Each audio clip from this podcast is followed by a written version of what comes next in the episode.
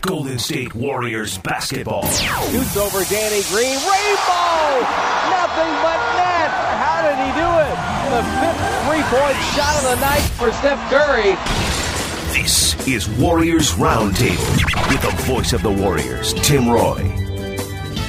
Curry down the near sideline. Crossover dribble. All the way. Pete speeds and he hammers it down with a right hand. Great play by Steph Curry, great delivery, and a real nice finish by Space.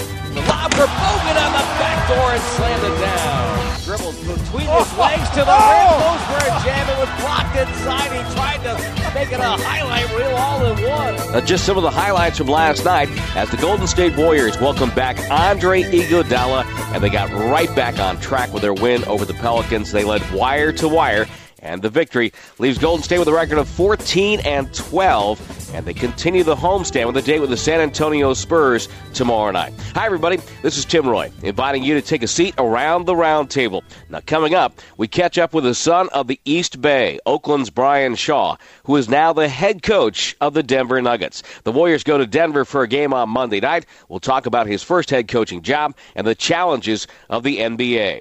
I'll answer your questions on Warriors Vox on Twitter. That's Warriors VOX. Or you can send me an email at timroy, T-I-M-R-O-Y-E, at warriors.com. We'll check in with Kent Bazemore on his recent hospital visit in Oakland. But first, a conversation with Warriors guard Tony Douglas. We'll find out what he learned while watching from the sideline as he was working through his leg injury. We'll hear about his one-on-one bouts with his brother Harry, the wide receiver for the Atlanta Falcons. And we'll also talk with Tony about where he sees the Warriors going this year. It's all this hour on the Warriors Weekly Roundtable here on KNBR 680, the sports leader. Now, I mentioned the game against San Antonio. That's tomorrow night. And the Warriors are encouraging fans to support the 2013 Oakland Mayor's Community Toy Drive and bring a new unwrapped toy to the Warriors game tomorrow, December 19th.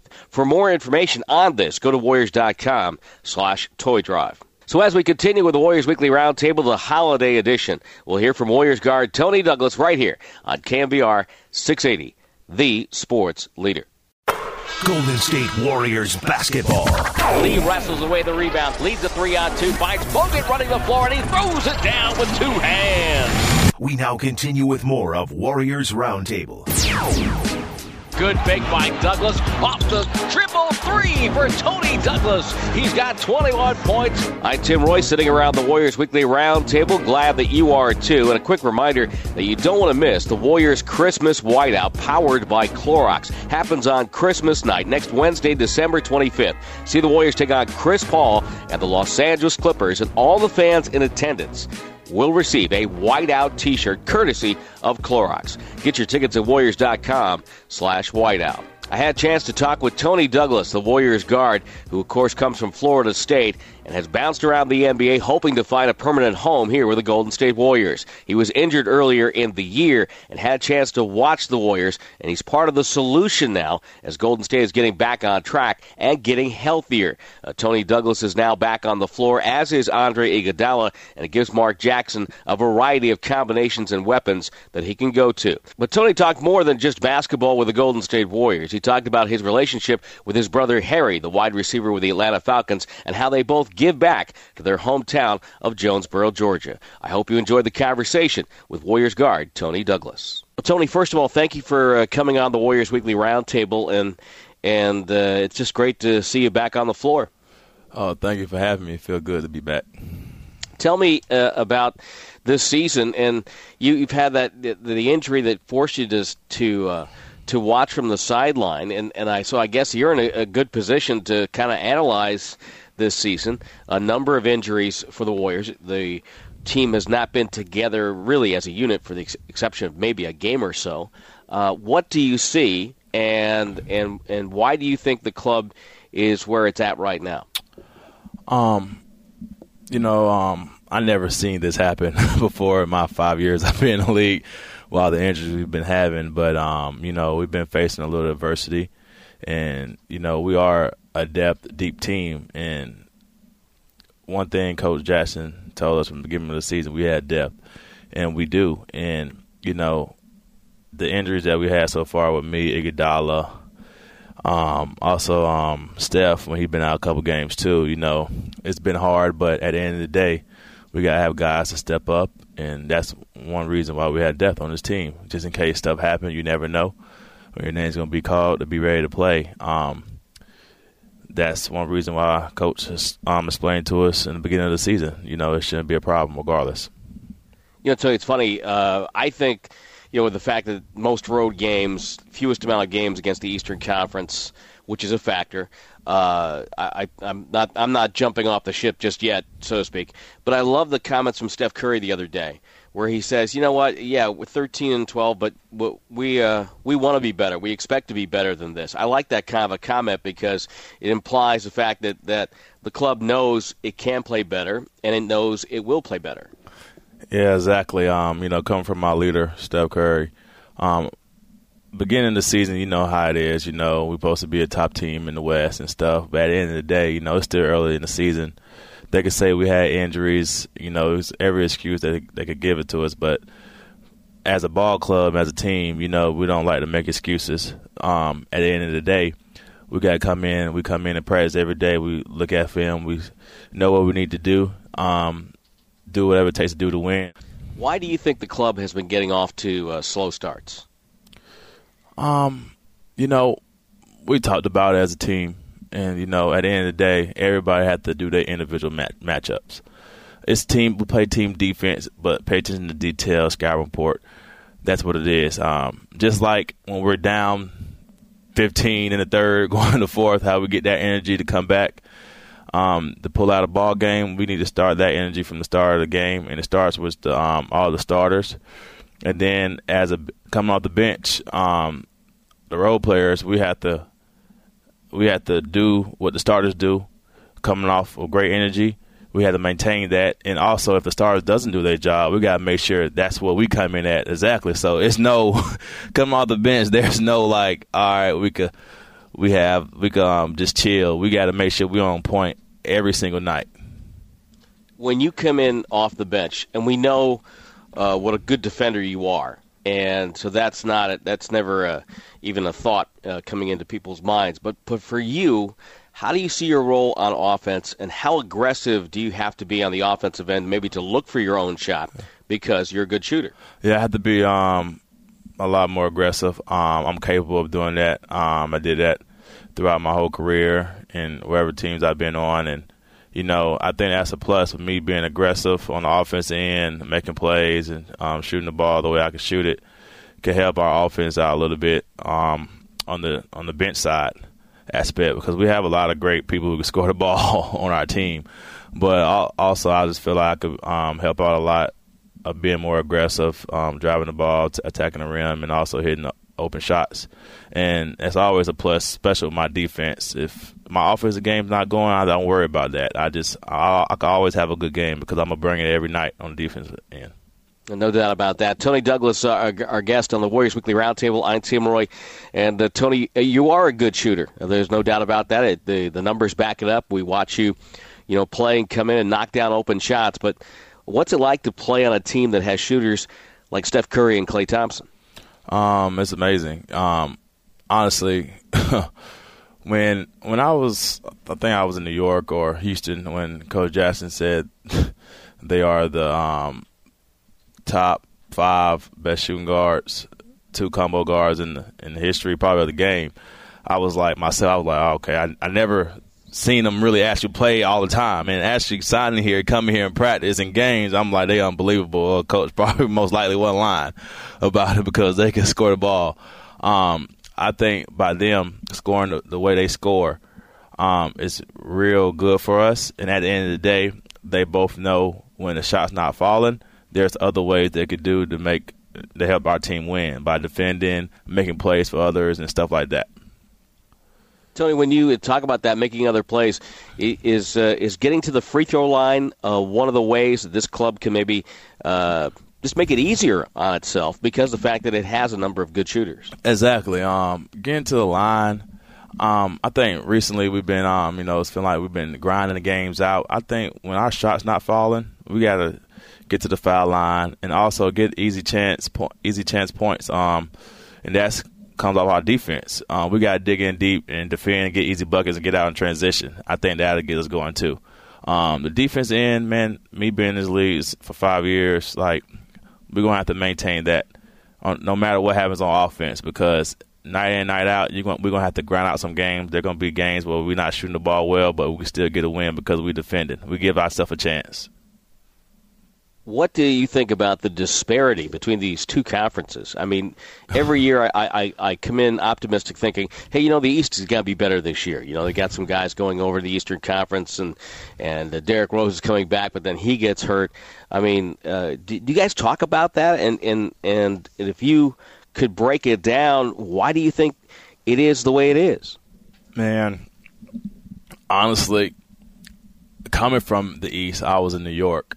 I knew about the West, but being over here on the West when I was in Houston and then came over here to, night in, night out, man, like, anybody could beat you. Like, it's no days off, no games off. Even our 12th, 13th seed teams right now could beat you on any given night. And, you know, that's scary. And being in the East, I thought the East was going to be better this year too. Obviously, they had some injuries on good players on the teams over there, but it's crazy. Like, our 12th, 13th seed team could be like a top 6 seed right now in the East, and I think the West is where it's at about guard play. I think guard play is hands down the West. We have it. You come from an athletic family. Of course, your brother Harry is with the Falcons. HD's wide open, caught it, touchdown, 37 yards. Matt Ryan to Harry Douglas. He's going through a kind of a tough year this year. Yeah. They've been disappointing me this year, but, you know, one thing about my brother, you know, even though they had a disappointing season, he goes to work every day. He gets better. He watches film. You know, he does his job. And at the end of the day, you know, this season, you know, they not going to the playoffs. Obviously hurt, but, you know, at the end of the day, they got to move on and get ready for the next year. Why do you think it ended up with you being basketball and him being football? Honestly, my brother's an aggressive person. He loves to be physical. He's actually better in baseball, but he's a physical person. He takes that aggression out there on the football field. And me, wait, hold on. He plays in the National Football League, and you say he's better in baseball? Yeah. He's way better in baseball, honestly. Wow. He is. And actually, too, like, I play basketball right now, but I'm better in probably football than basketball. But wow. I just don't like the sun. I don't like what I be seeing they do. I don't have the mental mind for that right now. So I wanted to pursue basketball, and I love it. And one thing about basketball, you don't always have to score points to be effective in the game. You know, you can do other little things that change the game around, and it's exciting. That's why I love it. Now, my sources tell me that at practice yesterday you were doing the Dirty Bird. Is that true? Yeah, I was doing the Dirty Bird. I don't know. I can't remember why I was doing it, but probably because the coaches and my teammates probably don't. They always talk about, oh, we're not going to the playoffs, but I say, listen, we got to win. Yes, we got to win. We beat Washington at home. We got to win. So they, even though I talk about the Falcons, they say I'm not allowed to talk about them because they're not even going to the playoffs. But I still support my brother. I'm a Falcon fan until I die. You have to back that up. Hey, if you were playing football, what position did you play? Quarterback, wide receiver, and cornerback. Okay, and I could see you as a cover corner. You got that mentality. Yeah. I could see that. Kind of a lock 'em up type of guy. Yeah. Little talking going on too, a little bit too. Oh yeah. You know that always happens. So did you guys, like, play the 3-on-3, 4-on-4 football growing up? Just throwing the ball around? Yeah, me and my brother, we always, like, played basketball a lot on the court, one-on-one. He's always killed me. Really? Yeah, I used to go in the house and cry. Like, he cheated. But, you know, at the end of the day, he was just making me better. And still to this day, like, we play when we're both done. He always thinks he could beat me. I mean, like, you know, I'm the little brother.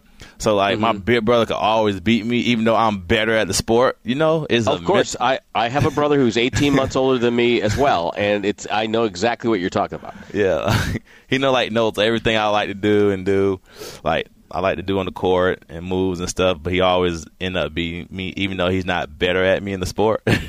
Exactly. Yeah, because there's just that little bit of like, you know, you can't, you know, there's a little bit of doubt when you're the younger brother. Yeah. You know, you get out there, the older brother says, "Oh, I'm just gonna do this just like normal," and and the younger brother always has that little bit of doubt. But it's got to be great though, because I have a great relationship with my brother who's 18 months older than I am. I come from a family of five, but he is my best friend, and I can talk to him about a lot of things. I can talk to him about work and about basketball and everything else. It's got to be great for both you and for Harry to have a sibling who goes through the same type of demands, albeit they're different in the NFL and the NBA, but you guys got to share because you know what, you know how the other one has to feel after a tough loss or a big win. Oh yeah, exactly. I know coming in when I was still in college, my brother helped me out a lot going through the NBA draft process, especially the combine and everything. Even though it's a different sport, he still, like, the mentality, how he went through it, was going through the mentality and stuff. And, you know, I already had an edge, I feel like, going into the draft and, you know, because of my work ethic. One reason why I have my work ethic the way I do is because of him. You know, I look up to him still to this day. And I know that in the past you and your brother have also, at this time of year, have given back to your hometown and helping those who are in need. Yeah, we have a foundation called Douglas Brothers Foundation, and you know, in the summertime, like we have in August, we have a back to school drive. We give out school supplies to kids that's in need that can't afford it. Christmas, I'm never able to go to the Christmas event because we always plan on Christmas Day. But we have an event called. We have a Christmas event, holiday tree event. We give out free haircuts, food at our high school, all types of gifts at our high school that we do. It's real nice. It's always nice. Each year we did it, and we're trying to expand it. You know, when I was in New York, I did a little bit of the Thanksgiving stuff, right? With our foundation. It's real nice, and we also have a study hall place foundation at our in Georgia, where like kids that can't afford tutors and need help in certain subjects and stuff, that they always be available to have laptops and do the things that they need to do to, you know, to get educated and to learn and educate themselves. That's great. It's back in Jonesboro, Georgia. For those who might not know, it's where Tony and Harry grew up. As we start to wrap this up, well, first of all, is Harry going to come out to the Bay and hang out for a while and see you play? Yeah, he just texted me like the other day. He was like, when his two games are over with, he's going to be coming out here a lot, and especially on the road. Like, when we go to the East Coast, he's going to come to New York, like D.C. and stuff like that, and he'll be out here a lot. You'll see him a lot out here. Oh, great, because I want to find out about his one-on-one strategy with you. I got to break this down. I think we may have to get it on the video, you know, put it up on the screen or something. But tell me your thoughts on the club. Obviously, you know, Andre Iguodala is on the way back. We hope to see him on the floor soon. The ball club is you know in a spot now. I think you know they've got that big road trip. We got the big road trip coming up right after Christmas. But when we come back from that, I think the schedule kind of turns, you know, in the Warriors' favor after that. So give me your thoughts on the Warriors heading into the holidays and what do you see and what you expect. You're gonna see a team with that plays hard with a lot of energy and playing together and doing whatever it takes to do to win. You know. All we got to do is take it one game at a time. We don't like to look ahead of the schedule. You know, we focus on one team. Like, we focus on the New Orleans Pelicans, and then after that game, we do the next one. One by one. That's all it takes to do for us as a team. We all realize that we're talking about it as players and coaches and as a big unit, that we're doing whatever it takes to do to win, and night in, night out. Whatever individual sacrifices we have to do, we're going to have to make that for the better of the team. Tony, I appreciate your time today and getting to let the fans getting to know you a little bit more and about your relationship with your brother. And it's great having you on the ball club and look forward to some good times ahead. Yes, sir. Thank you for having me. My thanks to Tony Douglas for sitting down and sharing some of his story. When we come back, Kent Bazemore spreads a little holiday cheer. I'll answer your questions on Twitter. And later on in the hour, we'll talk to the head coach of the Denver Nuggets, Brian Shaw. It's all this hour on the Warriors Weekly Roundtable on KNBR 680, the sports leader. Morris drives in. It goes up and jammed it over Duncan. Elevation sensation for Harrison Barnes. Golden State Warriors basketball. We now continue with more of Warriors Roundtable. I'm Tim Roy, and as you know, the Golden State Warriors continue in their efforts off the basketball floor to help make the Bay Area an even better place to live. This week, we'll check in with Warriors guard Kent Bazemore, who earlier in the month went to Kaiser Permanente Oakland Medical Center and made a surprise bedside visit in the children's section of the hospital. Kent was on hand to deliver Warriors holiday gift bags to all the kids and sign autographs for the patients. It's part of the Warriors Play for the Holidays community outreach program, as the Golden State Warriors organization and every Warriors player will participate in events during the holidays to help brighten the lives of local families right here in the Bay Area.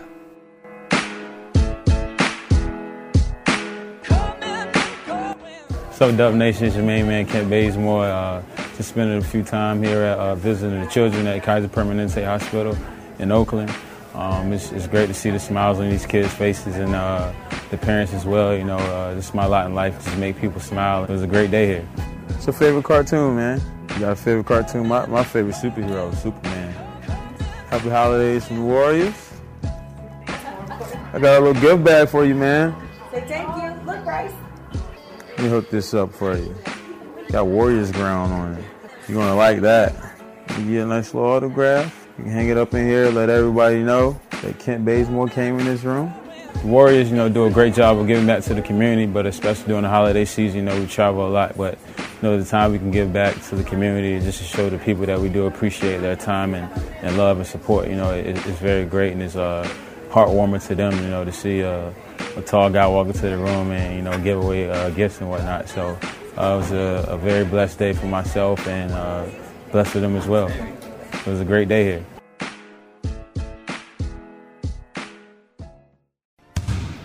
Golden State Warriors basketball. Klay Thompson launches again and buries a three from right in front of the Clippers bench. Uh-oh, got a shootout. Okay, Corral, here we go. We now continue with more of Warriors Roundtable.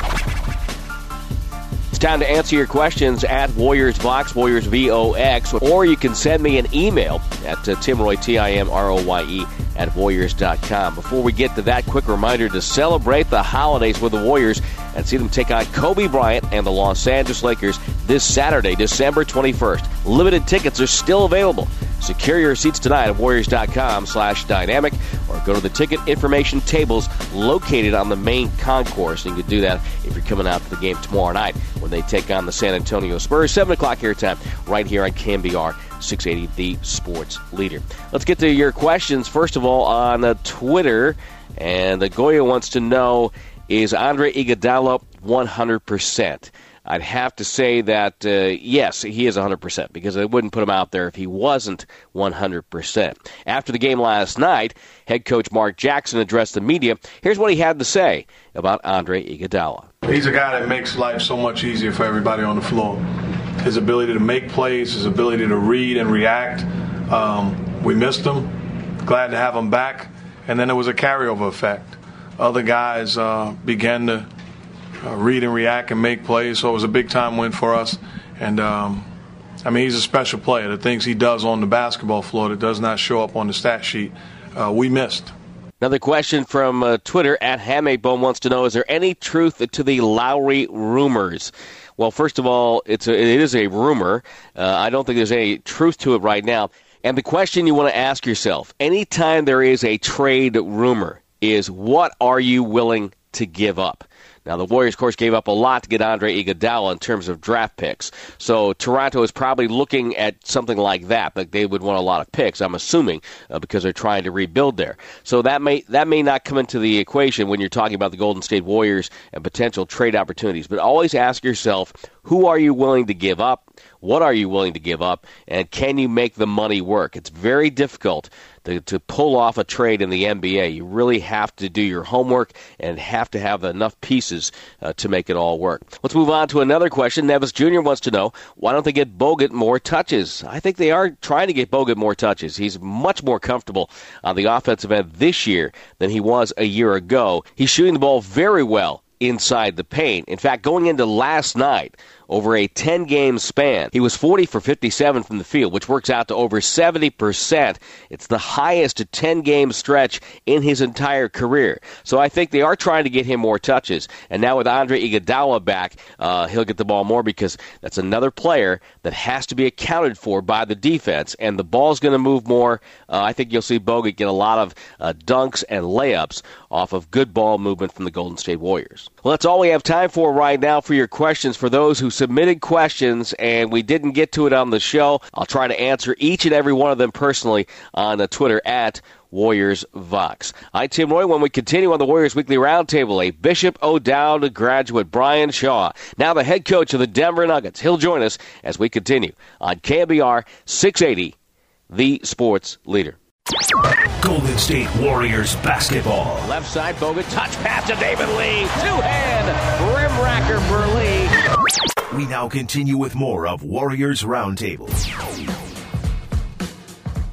Warriors and Spurs tomorrow night. Don't forget, bring a new unwrapped toy to the Warriors game tomorrow. It's all part of the Oakland Mayor's Community Toy Drive.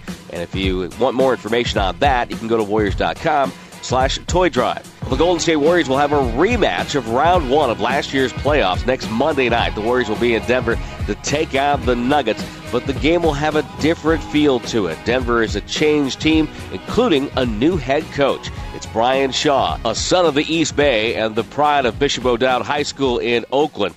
Brian Shaw has taken over a talented basketball team in his first NBA head coaching job. The head coach of the Denver Nuggets, it's got a nice ring to it, doesn't it? I like it.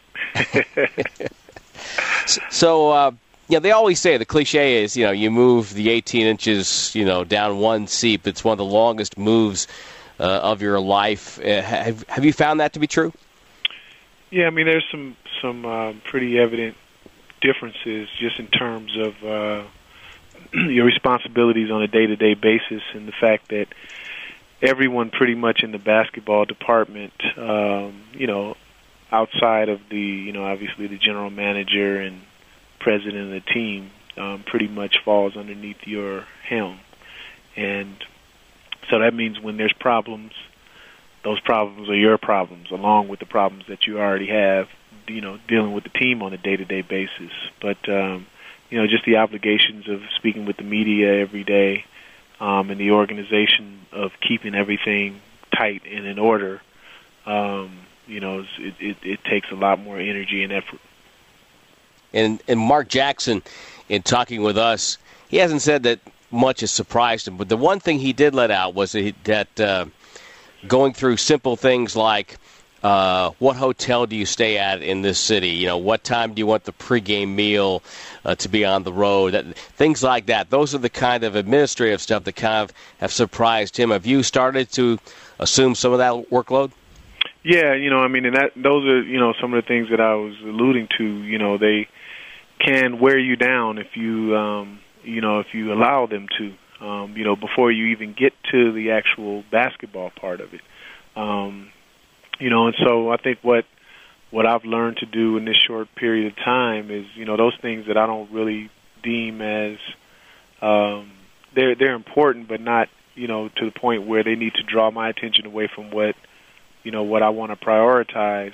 I kind of delegate that responsibility, maybe to our trainer or traveling secretary or what have you, to make some of those decisions. And then as I look it over, or if we do something and it's not to my liking, then change it at a later date.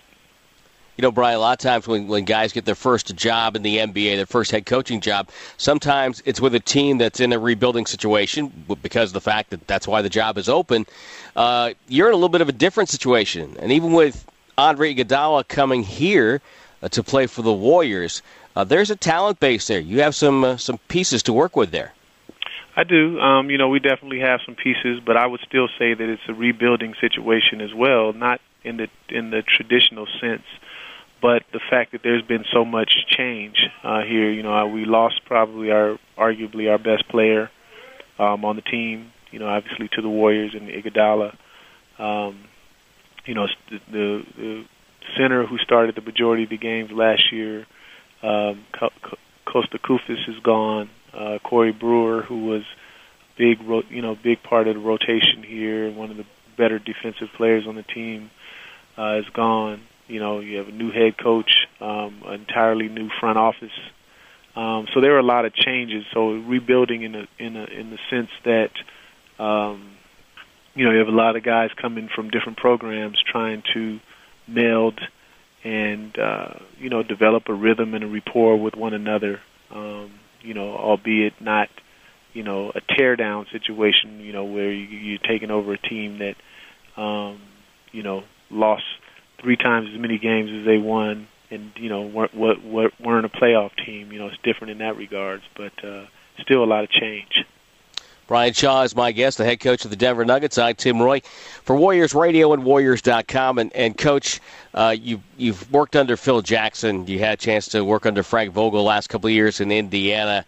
I just had the feeling the last few years that you had gotten to the point, looking at your career from afar, that you were ready, that it was time. You had been on the bench, I think, long enough to assume some things. It just seemed like this was the time for you to be a head coach.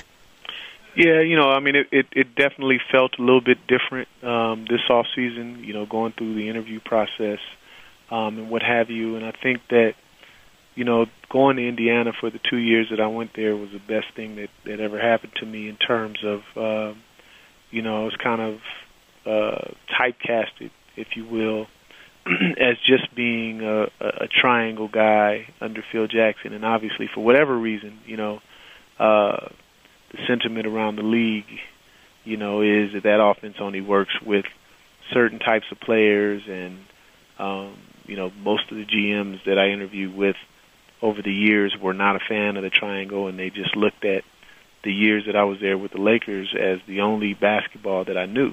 And, you know, albeit I played for 7 different teams and various different coaches that ran different systems, you know, and so going to Indiana for the last 2 years and kind of, you know, doing things a different way and in a way that's more in line with what the rest of the NBA does outside of Phil Jackson and the triangle seemed to be, you know, seemed to work for me. You know, and I guess kind of made those that are making decisions, you know, feel that, hey, okay, he knows something more than the triangle, and we're not comfortable with the triangle anyway. So, you know, so in that regards, it felt different. You know, I tried to do everything the way that it's supposed to be done in terms of, you know, learn, you know, do my work, my job to the best of my ability, and keep my nose clean at the same time, you know, and, you know, so it's finally paid off. It's come to fruition, and I'm just looking forward to getting started. Brian, of course, is a Bay Area guy, went to Bishop O'Dowd High School, St. Mary's for a couple of years before ending up down at UCSB. When you were playing basketball in the Bay Area in high school, there was kind of a glory time of basketball in the Bay Area. There were some talented players. There were, you know, I mean, one of the guys that actually played at my high school was a year ahead of me, Tony Jackson, that went on to play at DePaul. I thought it, you know, at the time he was the best high school basketball player to come through, you know, California, or I should say Oakland and the Bay Area, at least in my time when I followed, you know, as I followed basketball. But, you know, obviously, after, you know, a couple of years after me, obviously, the Skyline teams, you know, with Gary Payton and Greg Foster, Antonio Davis at McClymon's, Henry Turner at Fremont, and then, you know, after that, Jason Kidd at St. Joe's.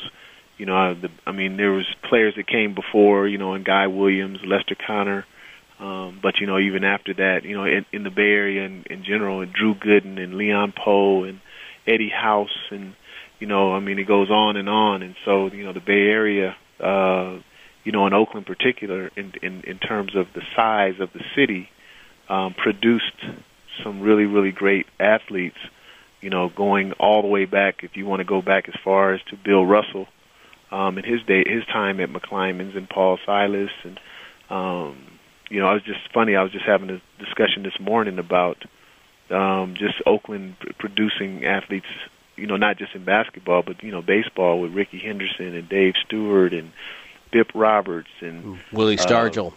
Willie Stargell. You got Dontrell Willis and Jimmy Rollins, and, you know, I mean, you know, it goes on. And so I know there was a stat per capita, Oakland produced the most professional athletes than any other city in the country. I don't know if it's still that way, but I know at one time it was, you know, for a city that, you know, when I was growing up there, I think it was only 400,000 people in Oakland, you know, to be able to produce, I mean, the Hall of Fame guys, you know, and Bill Russell and now Gary Payton, and in a few years it'll be Jason Kidd, you know, Damian, one of the latest guys that come out, you know, it's amazing.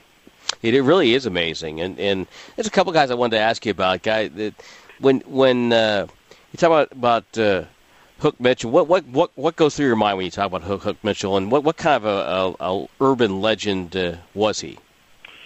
Well, I mean, his name, you know, even to this day, you know, still means a lot, and regardless of the fact, you know, for every, you know, guy that went down the right path and made the right choices and the right decisions and things worked out for him, you know, such as myself and, you know, Gary and the guys that we know that are household names, Jason, that have made it. There's a number of guys that had that kind of talent and ability that didn't necessarily make the right choices and go down the right path. And, you know, sometimes some of it is their fault, some of it is not their fault, some of it is, you know, the circumstances. And I think, you know, in Hook Mitchell's case, you know, he came from some extreme circumstances that, you know, that put him behind the eight ball from the very beginning. But with that being said, he's still, you know, a piece of the fabric of Oakland, you know, what makes Oakland, and his legend is there. And it's not just a regional thing now. I think nationally with some of the specials and things that have been on him, you know, people know about him and know what his, you know, quote-unquote claim to fame is. J.R. Ryder, you know, another guy who, you know, made it but had some demons that he had to deal with as well, that, you know, his ending probably wasn't what, you know, he would want it to be. But, you know, guys like him and Hook Mitchell, you know, more so, you know, for, like I said, for every guy that makes it, there's a bunch that don't, and, you know, that had the kind of skill level that, you know, could have possibly worked out. You know, but it didn't, obviously, in that case. Brian, before I let you go, any particular high school matchups or games that you still recall? I remember my my senior year. We went 30.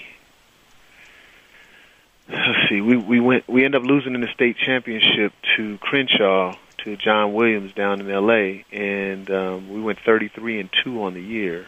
And you know, obviously the second loss coming in the state finals, but the first loss was in the preseason against Fremont High School. Had a player named Greg Attaway, who was a star of their team, and he eventually ended up getting a scholarship to the University of Portland. But what I remember about that is summer league prior to that season, you know, we were playing a game at Fremont High School, and Eric Holloway, who was our starting center, who went on to get a scholarship to Arizona State, stepped on the guy's foot as he walked in the gym. And when the game was over, the guy pistol whipped him in the hallway after the game.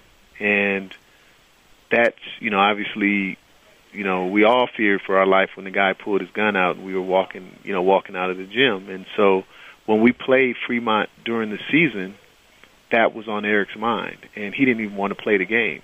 And so it affected him in a way that, you know, I mean, he basically played the jump ball and basically a few more possessions, and then You know, that's it. So we ended. That was the only game that we lost up until the state finals.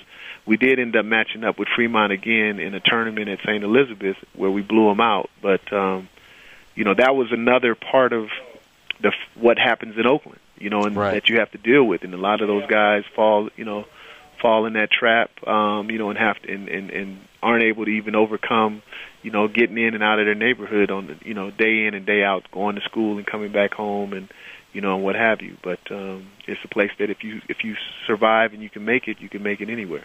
Well, that is true, no question about that. And you know, and I'm an advocate because you know it's my 19th year now with the Warriors, and I've been, you know, the Bay Area is home to me now, and you know I always tell people, I said, you know, you look at the Bay Area and especially the East Bay with Oakland and the surrounding areas, I think it's one of the more underrated basketball areas, and people don't talk about it. But when you look at it on paper, you go, wow, this is amazing. It is. It definitely is. Hey, Coach, congratulations. You know, we were all rooting for you to get a head coaching job in this league, and we know you can do the job. We look forward to catching up with you when the Warriors take on the Nuggets, and thanks so much for your time.